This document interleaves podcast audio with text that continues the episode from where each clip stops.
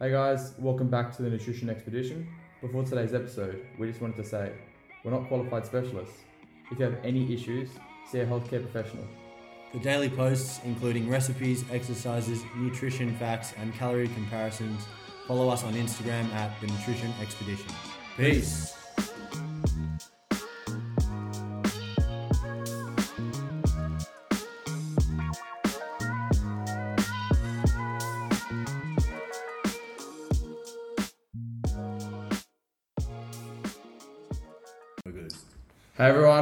Welcome back. And today I'm actually lucky enough, or unlucky enough, to be joined by my own oldest cousin, oh, one of my oldest cousins, Samantha Tate.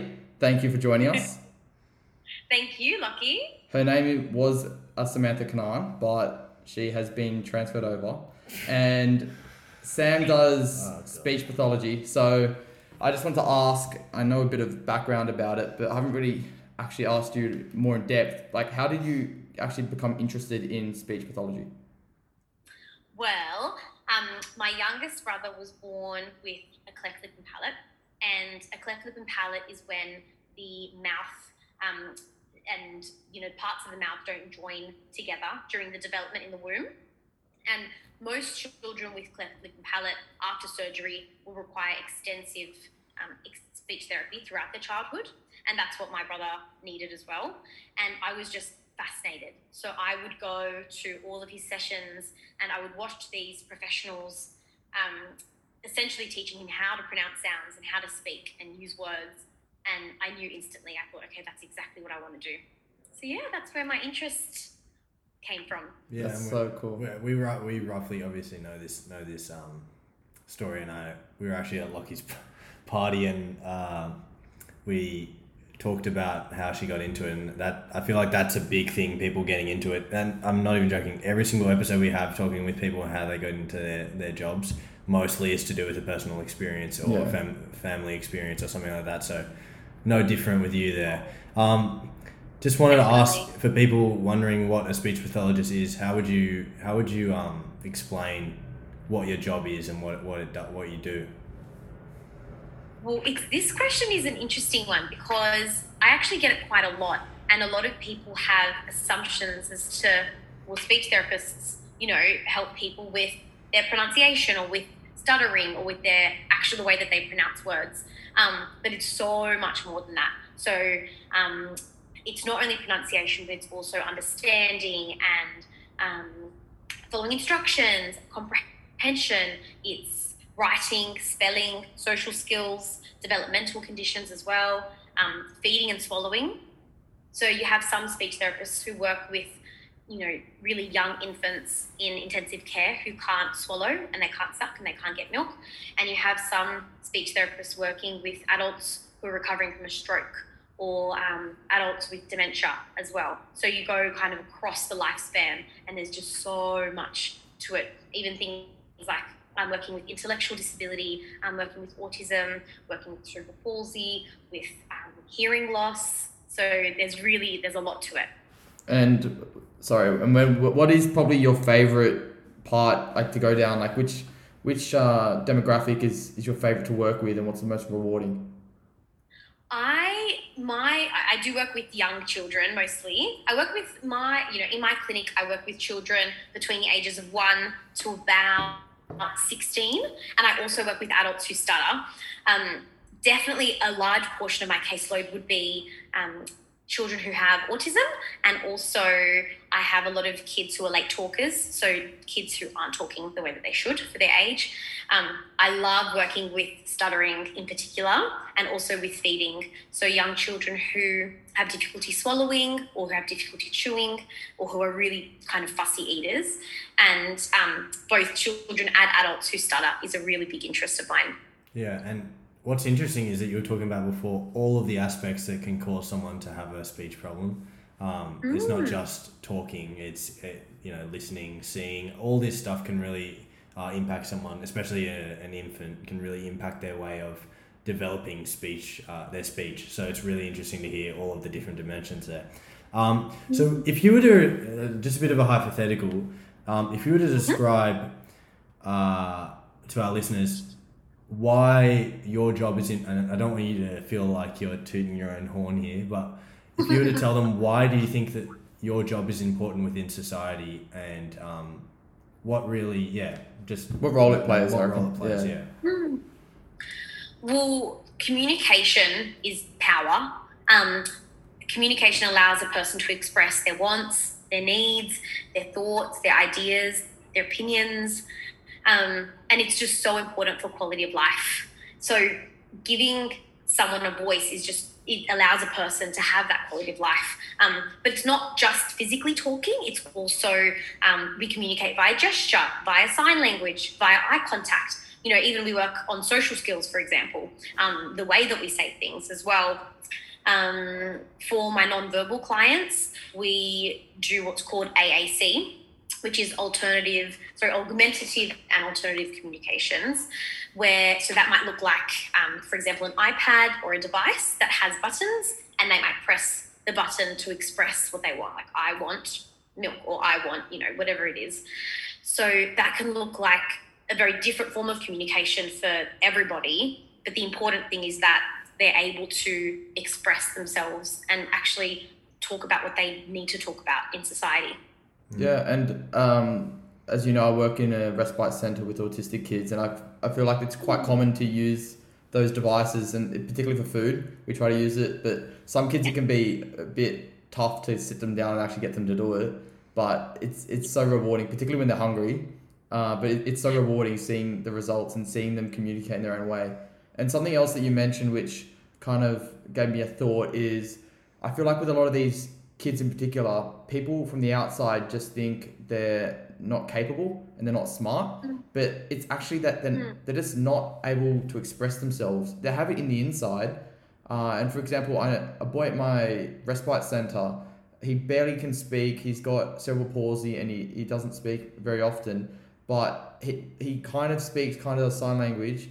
And he'll mm. say just once, like, I'll, I'll tell him eight people in my family's names. And then later that day, I'll, I'll ask him, and he'll remember every single one. And he remembers everyone else sent as family members just like that. And I find that so Yeah. amazing because from the outside, you don't think he's capable, but it just shows that these people are capable, that it's need the voice. And that's why I think your role is so important. And even with myself, I, as you know, I did speech therapy until probably high school.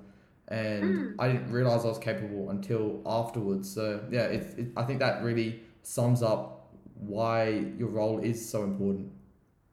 Yeah, a lot of people kind of it, on the outside might appear as if they don't, you know, they, they don't have any words or they don't have anything to say.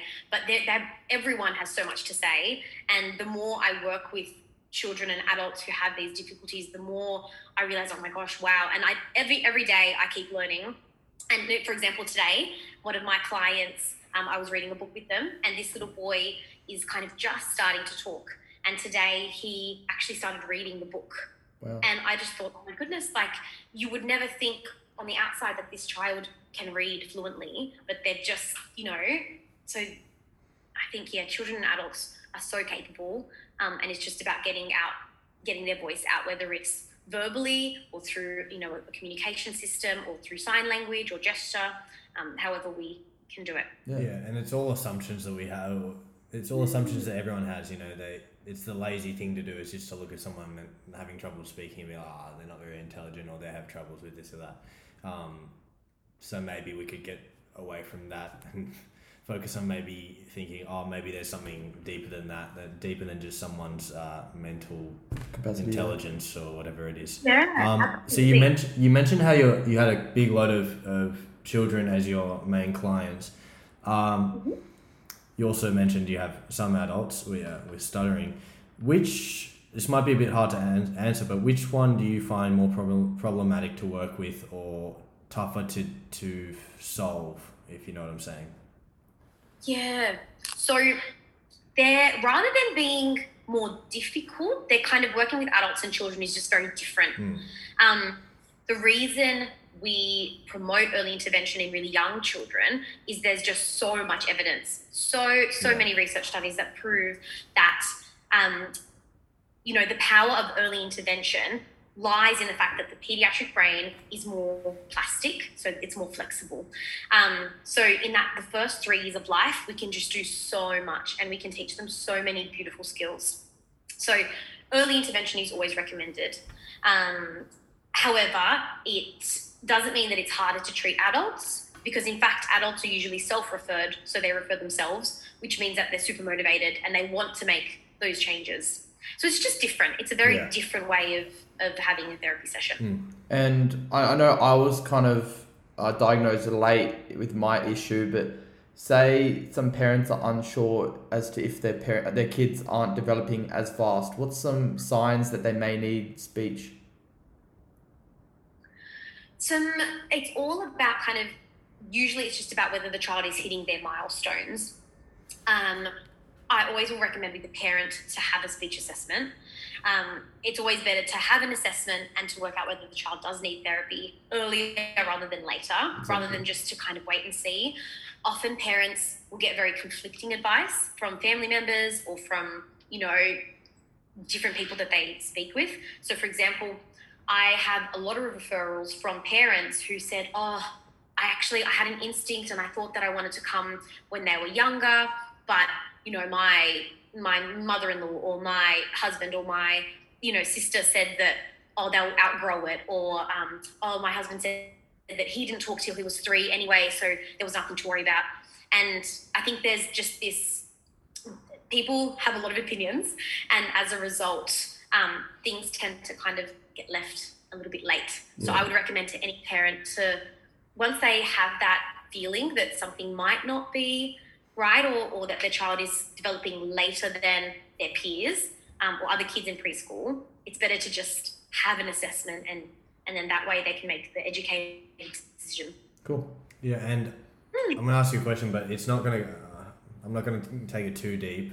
But um, when it comes to children, what are some of the common uh, speech errors, such as letters or, or words or sayings that they struggle with the most? You, that you tend to see. Well, um, it definitely changes as the child grows.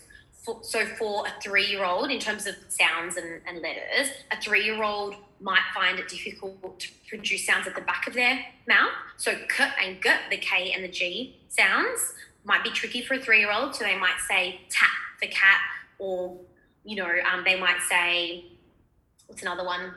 Um, what's another good sound? Gary, they might say Barry, for example, but that usually resolves around three and a half. They should start to produce the sound at the back of their mouth. Um, a four year old might have difficulty with the er, the r. That's a really, really common one. So they'll say wabbit for rabbit and wed for red. And that typically resolves around five, so just before the child starts school. Um, and a later developing sound, so one that's more prominent in sort of six and seven year olds, is uh, the TH sound. So saying the for the, or saying bath or thumb for thumb.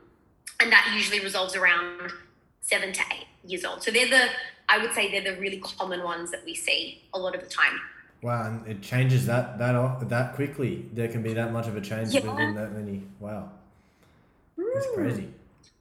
Yeah, it's interesting. There are so many different variations as well, so many mm. different speech sounds that a child can have difficulty with that are appropriate when they're three, or it might be appropriate when they're Yeah. four, but not when they're five, or not mm. when they're six. So with these children, say that parents for whatever reason don't put them through speech, what will happen to their speech and what will be the long term effects? That is a really good question. Um, we know that speech, language, play, cognition, and even literacy are all in- interconnected, and they actually all build upon each other over many years.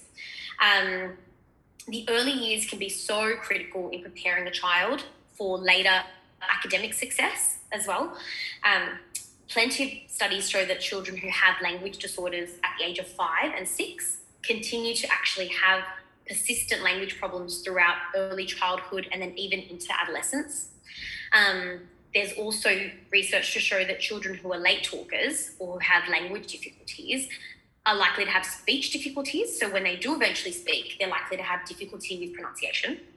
And then there's actually more research to show that children who have difficulties with their speech sounds, so the articulation, then are likely to have difficulties with reading and writing. Right. Because if you think about it, if you can't say the sound, how are you going to spell the sound? Makes sense. Um, yeah. So it's all inter- interconnected. Um, as well as academic implications, there's also, you know, we know that children with residual speech errors can be have an increased risk of social and emotional difficulties as well, bullying. Um, so it just it's really all interconnected, and that's why it's so important for a child to receive therapy as early as possible to reduce those long-standing effects. Yeah, cool. And something that I was thinking about there is you mentioned like what these children need. I think these two come in hand in hand with you have speech therapy and you have occupational therapy. I think a lot of people might be confused from the outside as to what the difference is and what like which children need both or just one or the other. Do you want to try to simplify that for people? Absolutely. So, speech and OT really do work hand in hand. A large portion of my clients have an OT as well. Um, and I would talk to OTs literally every day um, because a lot of our goals interconnect as well. So, both speeches and OTs can work on something like social skills, but from differing perspectives. Um, OTs, while speeches work with spelling and writing, OTs would work with, for example, pencil grip and ensuring that the child has the correct motor skills and strength and range of movement to be able to actually hold the pencil. Right. So you need both of them. Um, a child who has autism, for example, while I might be developing their language and trying to facilitate vocabulary, the OT might be working on sensory, um, those sensory skills. So children who have difficulty concentrating and attending because of sensory needs. Um, and they might think of systems like, for example, you know, a squiggly chair where they can sit and they can attend better, or um, holding a, a ball to kind of get that vestibular input. So, and that combination plus the speech therapy means that our sessions are a lot, for both of us, our sessions are a lot more um, effective. Yeah, cool. So definitely hand in hand. Yeah, and now that you mentioned that, I remember doing that when I was younger. I didn't even think I, I had done anything like that, but I remember going to classes where they told you how to hold the pen and writing circles and doing all that stuff. So Yeah. now I remember doing that. Um, you mentioned this before, and I, it- I was actually just thinking about the question, and then you said the word, which is kind of weird, but um, what percentage of, of kids or teens or whoever comes into uh, into your practice, what percentage of those uh, have encountered bullying from what you hear um, from the parents or from what, what they say? Unfortunately, I would say about 80% Hmm. of them. And do you, do you think that's a do you think maybe uh, do you think that's a reason as to why they might come in, or do you think, or did most of them come in already and then it's just it's already it's just happened? Um, children can be really, really mean, other Mm. children, you know, and this even starts at preschool level, where I've had some of my really young kids encounter bullying even at such a young, young age, so pre kindergarten, and the bullying just intensifies as the child, you know, if you think about bullying in kindergarten versus bullying in year five versus bullying in year nine, Mm. and the difference, um, and they're all awful, but it, it just intensifies as the child gets older we know that these children who do have language difficulties or speech difficulties or literacy difficulties uh, or developmental difficulties, so if they do have a diagnosis of autism or ADHD, they are, have an increased risk of having difficulties forming friends or being a target in general in the classroom. If they need extra support or if they can't get their message across or if they're stuttering, I mean, it's it's just really, really increasing their risk of Mm. being a target for a bully. I remember in um, primary school, they got uh, the kids that were in speech, and I think every like two terms they they'd give us McDonald's lunch, and then we were like we'd be like flexing on the other kids that were at McDonald's, Yeah, even though yeah. we'd probably be you look over and everyone in the class is starting to like have a lisp and they're just Yeah. like faking it to, to get Maccas. Um, yeah. Um, some, something else I thought of. Obviously, a lot of these children have tiny attention spans. How do you keep these kids entertained during your sessions? What's some of the more fun things you do with them? Question. everything is through play. Absolutely everything. So um, there's again plenty of research to show that play-based therapy is significantly more effective and keeps a child engaged more so than paper-based or table-based therapy. So for my little kids, we are most of the session we're um, on the floor, or if we're on the table, we've got a board game, or we've got blocks, or we're building a train, you know, a, a train track. Keeping it fun is so important. Um, as the child gets older, of course, when you're preparing them for school, it's important that they do know how to sit at the table and that they do know how to engage with a paper based task. So I start to incorporate little bits of it slowly, slowly, slowly. So we start with, you know, on the floor and then we're slowly moving to the table. Um, but engagement is such a big part of it. And I know that through toys and through games, you can increase a child's concentration and attention span, and then slowly influence that into, um, you know, learning to write and learning to read, and you know, very, you know, pre-literacy skills as well. Yeah, and just staying on that topic, I just have one question, and then I'll ask you a question mm. off of that. Um, how long do your consultations usually go for? Most children will come for about an hour once a week. Okay. So from that yeah. hour, do you spend time spend time having a little bit of a break for them? Uh, maybe cutting it up into maybe two 25 minute sessions and taking five minutes in in the middle to have a break, um, or do you incorporate the games like the toys uh, into their learning? Yeah. So usually, I'd say ninety percent of the time, I incorporate the toys into it. Yeah. So if the child is just loves cars and we're working on the sound, the S sound, for example, I might have, I might Blu Tack some little sound, little words onto, say, 10 cars, and then we race the cars. And then we have to, before we race the car, we have to say the little card that's on each car. And then one, you know, at the finish line, I might have some more sounds. So the winning car has to say this sound, and the losing car has to say this sound. Mm. And so you know, incorporating it and keeping it fun the entire way through the session is how I generally do things. Yeah, and just from you saying that, it, it sounds like there's much more preparation from from session to session than what it seems yeah. like, you know. So how long roughly do you spend preparing? Um, say say I come in for a consultation. Uh, and you have all this background knowledge on me, how long would it take for you to prepare it like a sort of session? Because an hour is a long time, you know. It's as Lachie was saying, kids don't. I don't tend to have a long attention span. Kids don't, you know. So how do you manage to prepare, and how long does it take you usually? Gosh, a very long time. Yeah. it's. I would say for each therapy session, I spend a long time in my office or at home researching different methods, looking at the different toys I've got in my cupboard, matching that to the activities. Because I've done it for like you know many years now it's a lot more automatic to me um, in my first initial consultation with the parent and the child i always get the parent to write down the interests of the child yeah. and so i've got that on paper before i've even met the child and so already i can start thinking about you know okay this child likes you know, if it's a little girl, she really likes Frozen, she likes Elsa and Anna, she likes Disney princesses, and she likes Mr. Potato Head, and she likes trains. And then so I've got them all in my cupboard, and I know that I can pull them out and incorporate them into any goal that we have.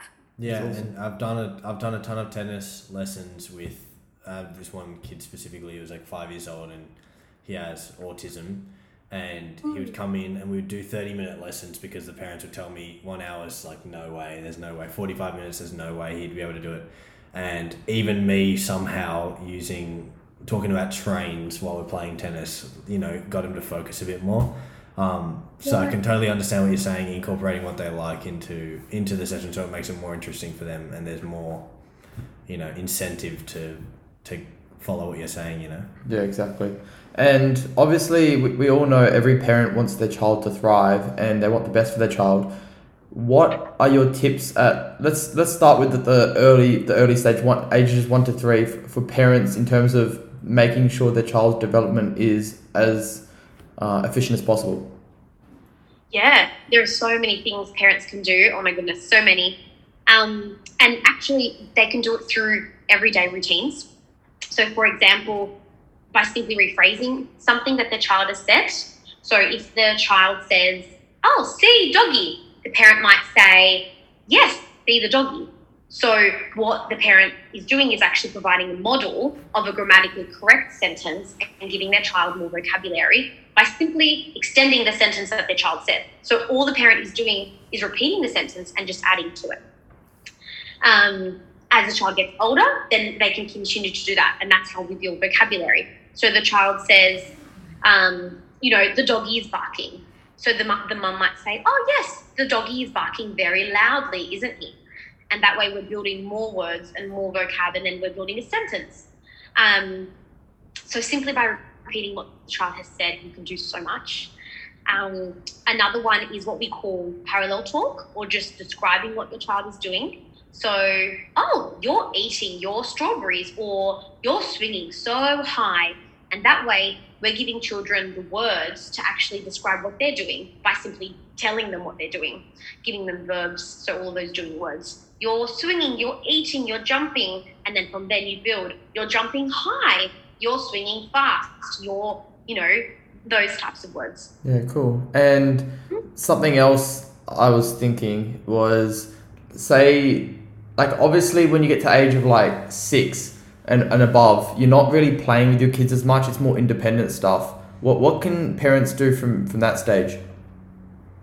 Um, see, this is where I notice um, some parents can get a little bit stuck because the child all of a sudden is cool and they don't, you know, they want to play on the iPad or they want to play on their phone or they they're sort of they've got their own interests or they want to play video games. My advice always to parents is to continue to connect with your child by not through technology, you know, avoiding technology as much as possible. So putting down the iPad, putting down the phone, um, and building your child's skills by playing with them. So a six-year-old might not want to play, you know, catching and throwing a ball, but they might want to play a really fun board game. Um, Monopoly might be a bit advanced for a six-year-old, but there are so many different games like even a pie splat game that you can get from Kmart for ten dollars. Um, all of those really fun games, um, Avengers themed board games, um, all of these different ways of engaging with your child, connecting with them, and then providing them with new language and new words yeah. um, that they wouldn't have received otherwise. Yeah, and something I saw online, I, I wanted to see what your perspective on it was, and it, it was really fascinating to me. Often, when a little kid does something wrong, for example, they're going to stand on the table, you say, don't stand on the table, but all they hear is stand on the table. Rather, apparently, you're supposed to say, hey, let's put feet on the floor, and that tells them what to do rather than what not to do. Is that is that true? Yeah, definitely. I'll always encourage parents to rather than using the negative of don't do that, let's give the child something to do. So if the if the child is jumping on the table, um, you might want to say, yeah, exactly, feet on the floor, um, and give them the correct direction. Um, the child is more likely to hear that direction correctly um, rather than the, don't do this or stop doing that um, which is probably going in one ear out the other.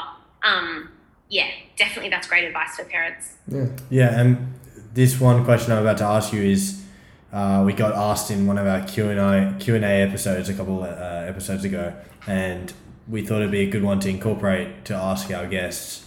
Um, what would be one dinner guest you could invite to your house? Uh, they can be either dead or alive.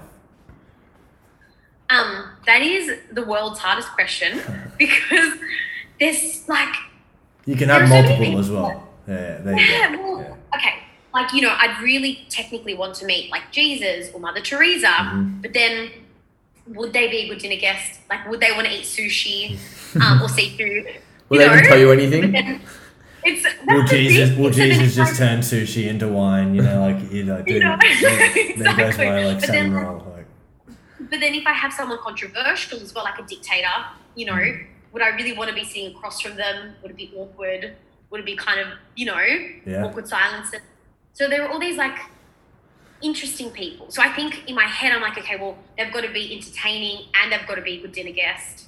So I'm thinking someone like Marilyn Monroe, maybe, mm. or I think she is always in my mind because I feel like she'd have stories about, you know, presidents and. Yeah and singers and famous people. And then, but she'd also be a good dinner guest and be entertaining as well. So best of both worlds. I love, I love how in depth she answered it. Yeah. We, we were doing like, um, this guy's interesting. Yeah, Lachie and I were like, uh, that guy's, you know, got a face. Uh, him.